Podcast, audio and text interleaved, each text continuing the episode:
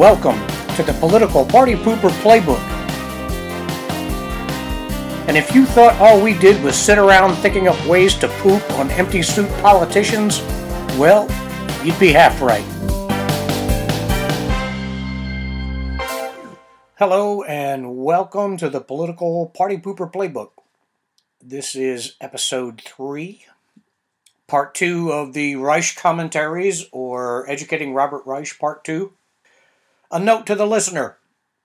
I really hate listening to my voice on audio. I know everybody says that, but I really do have a voice for newsprint. However, I discovered in editing my last podcast that my stuff sounds 100% better when played at 1.25 speed. It's much more engaging for some reason. It sounds like Ben Shapiro with an earthier voice. Do with that knowledge as you will.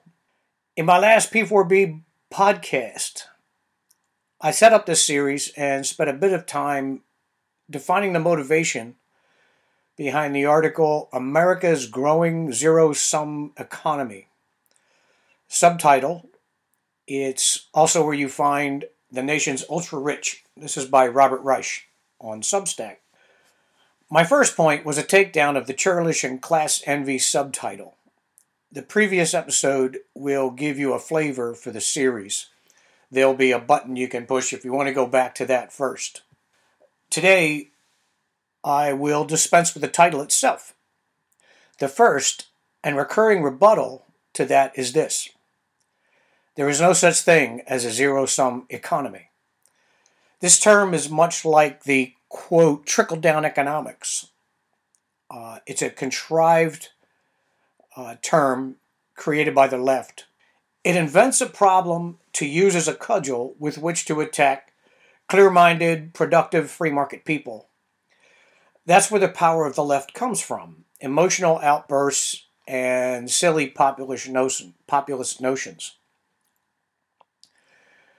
I didn't use the example of trickle-down economics without a reason. I used it as a historical reference to demonstrate how the left always gets economic issues wrong.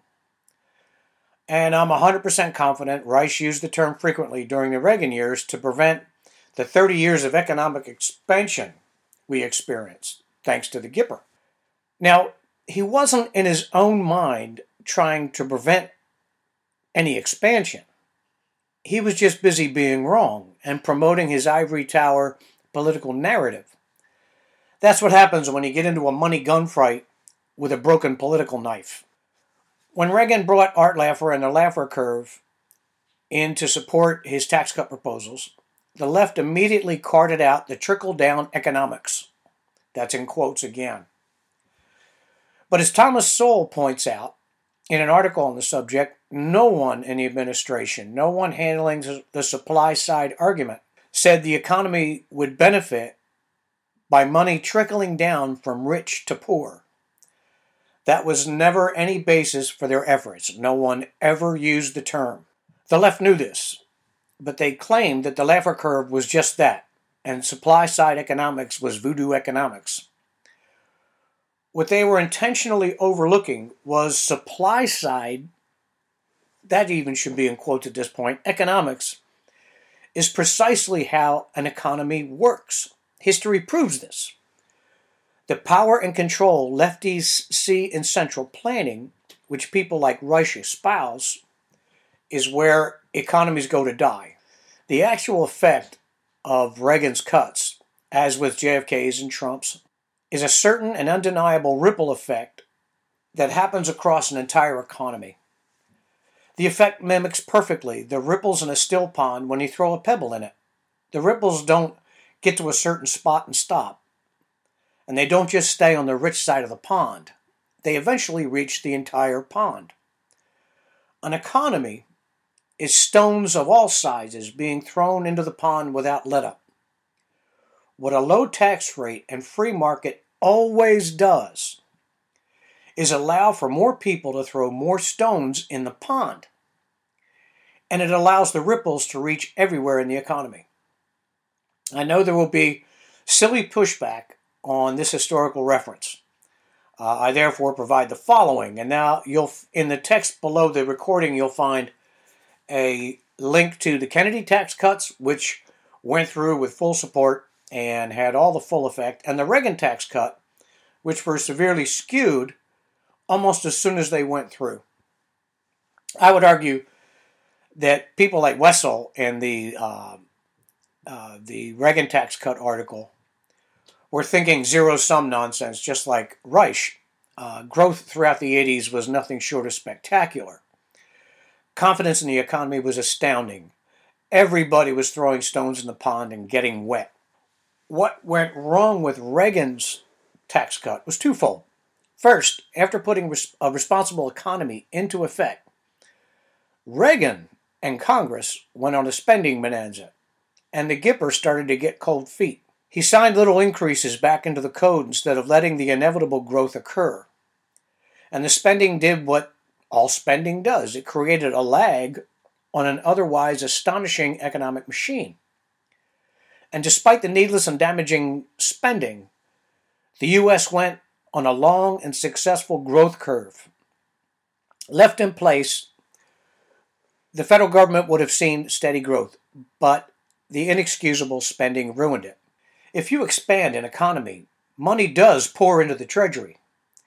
But if you outstrip the growth with spending, then yes, revenue as a percentage of GDP will shrink.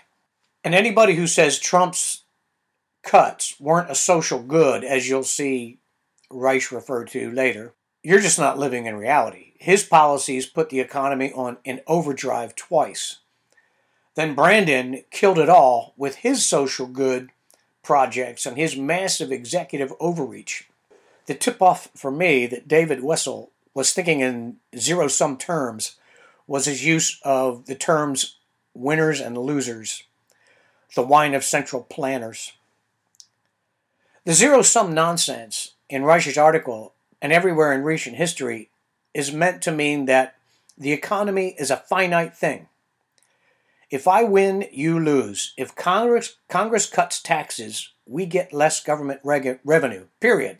And if I don't get a personal benefit from a transaction that you carried out with someone else, that means you did a zero-sum transaction. All of those statements are only hypothetically true when you're operating in a centrally planned dystopian economy. None are true in a free market. A slowly dying entity in the United States, by the way. And Reich repeats the phrase again and again in his piece. And here's where he tips his central planning hand. You might think a rational society would heavily tax zero-sum work while subsidizing work that generates lots of social good. Social good. Not only is Reich stuck and this historically failed concept, it emerges in almost everything he writes. He and others like him, tens of thousands of them, are teaching this lunacy to our kids. Doubt me not, almost all legal financial transactions result in social good. They fuel the process by which we improve our lives. The social good Reich is clearly espousing in his Substack is the kind of social good politicians, the media, and ivory tower do-gooders want to saddle us with. Saddle here is the perfect word. The left wants to use their social good as a means of control. It is ultimately demeaning, and the more people benefit from this, benefit in quotes, from this social good, the less likely it is we will ever be able to get out from under the government. This is almost exactly the same kind of social good Mexican cartels employ to keep them in business. They make small gestures and give gifts to people in their regions to keep them quiet. The idea is, if El Scummo, the narco dude, builds a little school in your village or hands out Christmas gifts for your kids, you might develop a little bit of amnesia when the federales come sniffing around. Accordingly, the left, and not a small number of GOP political whores, are enriching themselves at our expense. To continue doing that, They're working to control every aspect of our lives. ESG much? To smooth their way and to do more of that, they give you things. The more you take, the more they'll give. Every year they increase the amount of other people's wealth, which you can enjoy by keeping them in office. Talk about creating winners and losers. And, as we've proven in the endless phony war on poverty we've been fighting, quotes, since LBJ, no real good comes from the social good people like Reich pontificate about. We've spent multiple trillions in this war on programs that have a veneer of Reich's social good. By gradually debasing the respect for value, the value of personal property, the value of civil behavior, the value of respect and accomplishment and keeping one's word, even the value we hold for our own health. The war on poverty has created a society overpopulated with people who have an outsized expectation of free provision. I think the greatest casualty of this debasement is the disrespect for the pursuit of knowledge, real knowledge. If you don't see the significance of that last sentence, consider for 1 second what passes as science these days. At the same time, these takers resent the hell out of those who remain at the till, providing the very wealth they exploit. The ticking class have become grasping but easily distracted, easily medicated horses the left rides to stay in power. And the left knows this. In a show of pretense that has been churning since FDR, rich elitists have made wild theatrical display of scorn for the making class, calling them greedy and lazy. This is 180 degrees from reality, like most of what these people dump on the takers. To want without providing is greed. To do little and expect much is laziness. And I would argue that this very point has been the operating principle behind the war on poverty. By making a show of the giving of gifts, the elite cement their power at the expense of their horses and the making class. And let me caution you here. The line between makers and takers has been blurring for years. More and more people, through frustration or ignorance, are becoming the proles. You still work and produce, but you are slowly sinking toward the taking class. You're easily distracted. You don't look past your desk or your front door when thinking of your self-interest. You let entertainment become your knowledge. Sports statistics mean more to you than the health of your 401k. This class, the proles, wear the same saddles as the takers, and they will be forced to obey along with them. But don't worry. People like Robert Reich and Klaus Schwab will find flowery phrases to make wearing your saddle seem patriotic, almost pleasant.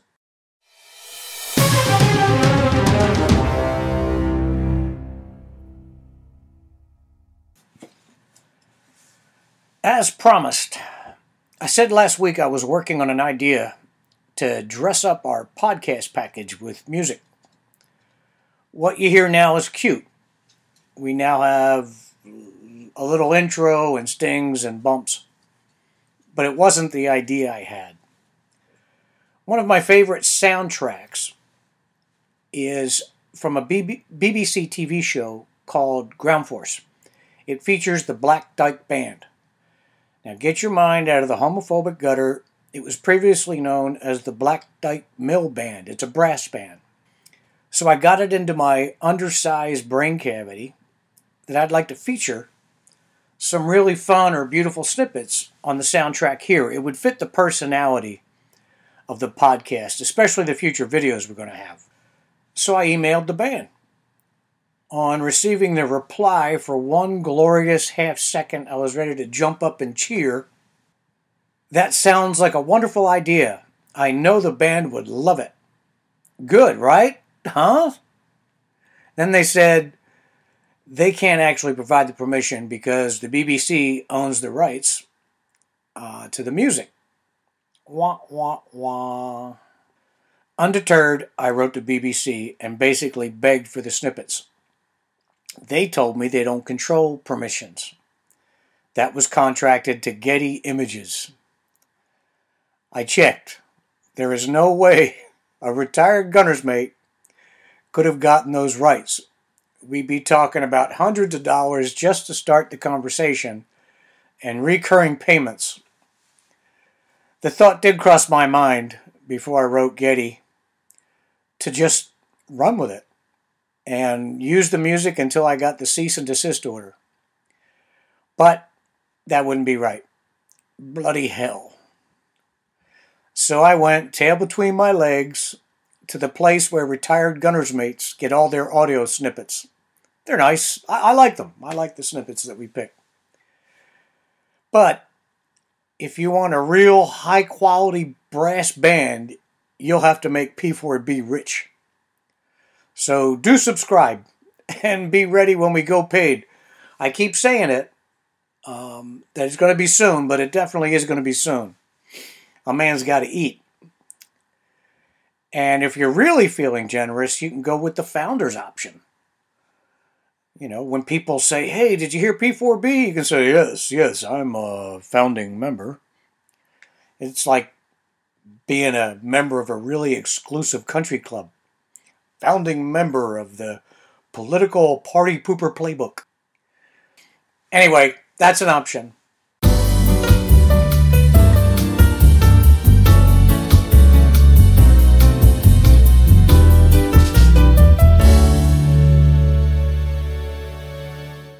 Back to the RR commentaries. There's so much BS to unpack here.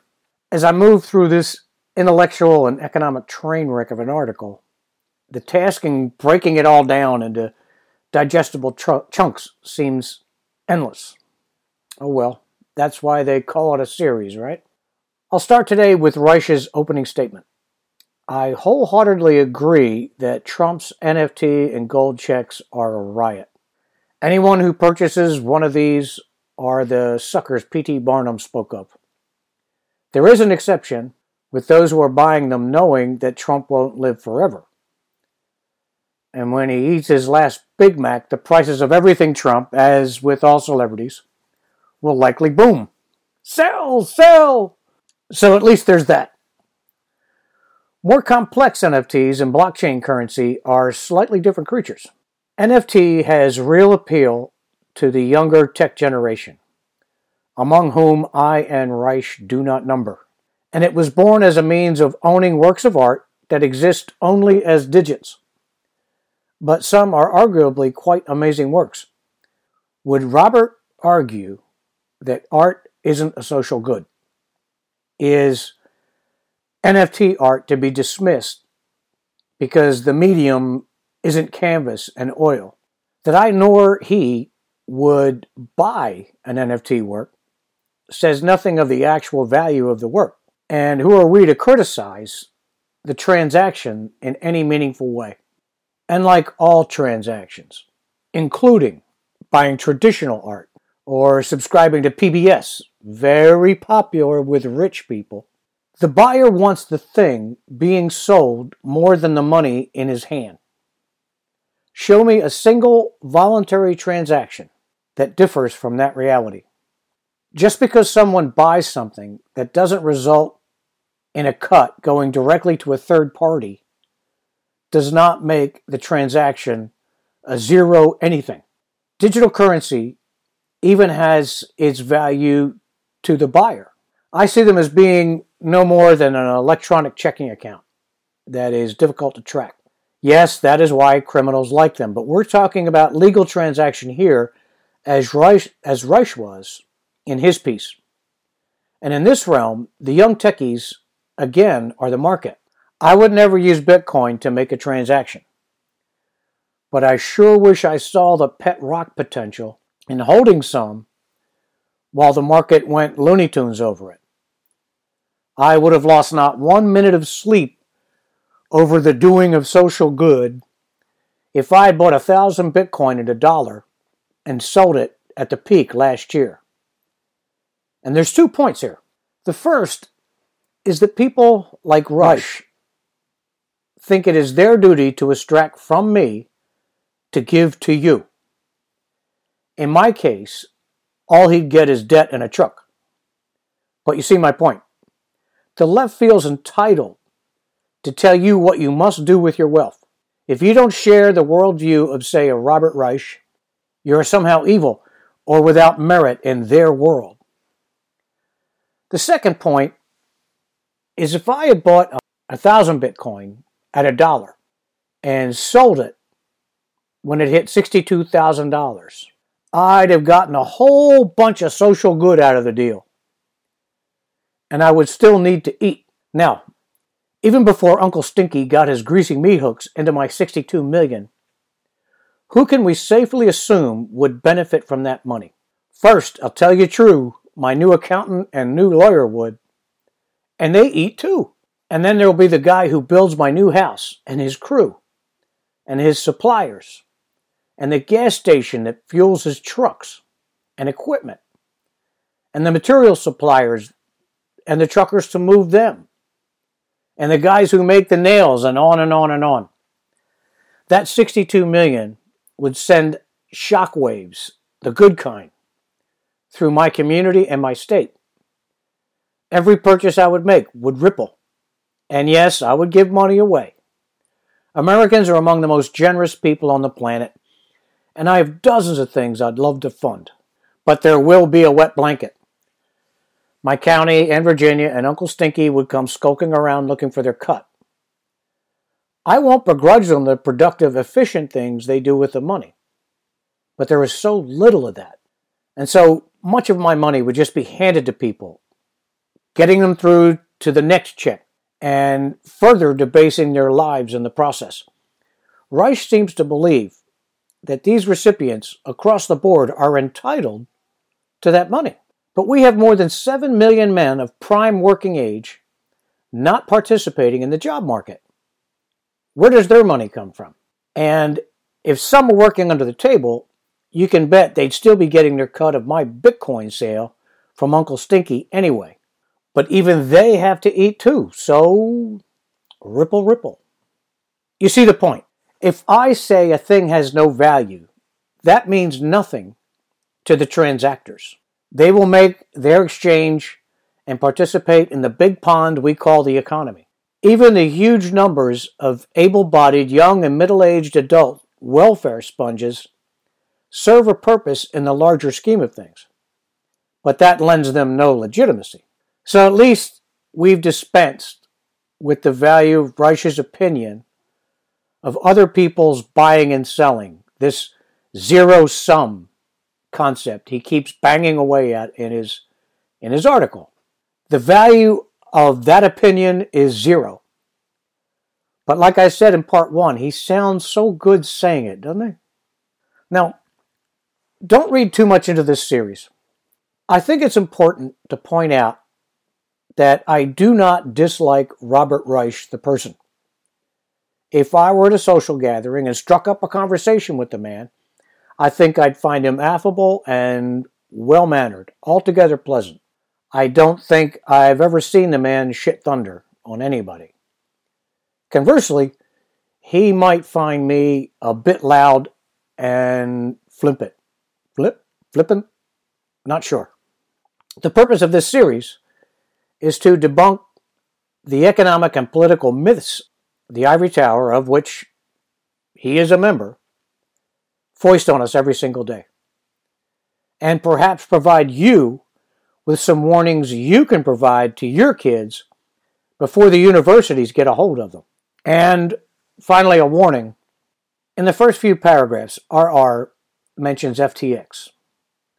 The intrinsic problem with FTX was the fact that it was all an elaborate con job.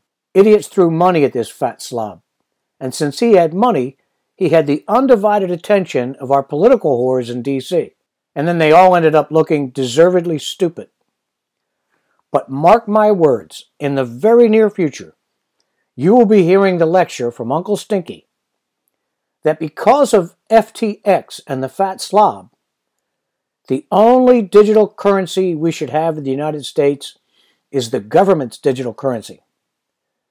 This will be, of course, undiluted bullshit. Uncle's digital money can be manipulated and will be used against you if you're not a good prole. Bad prole, bad. No food for you this week.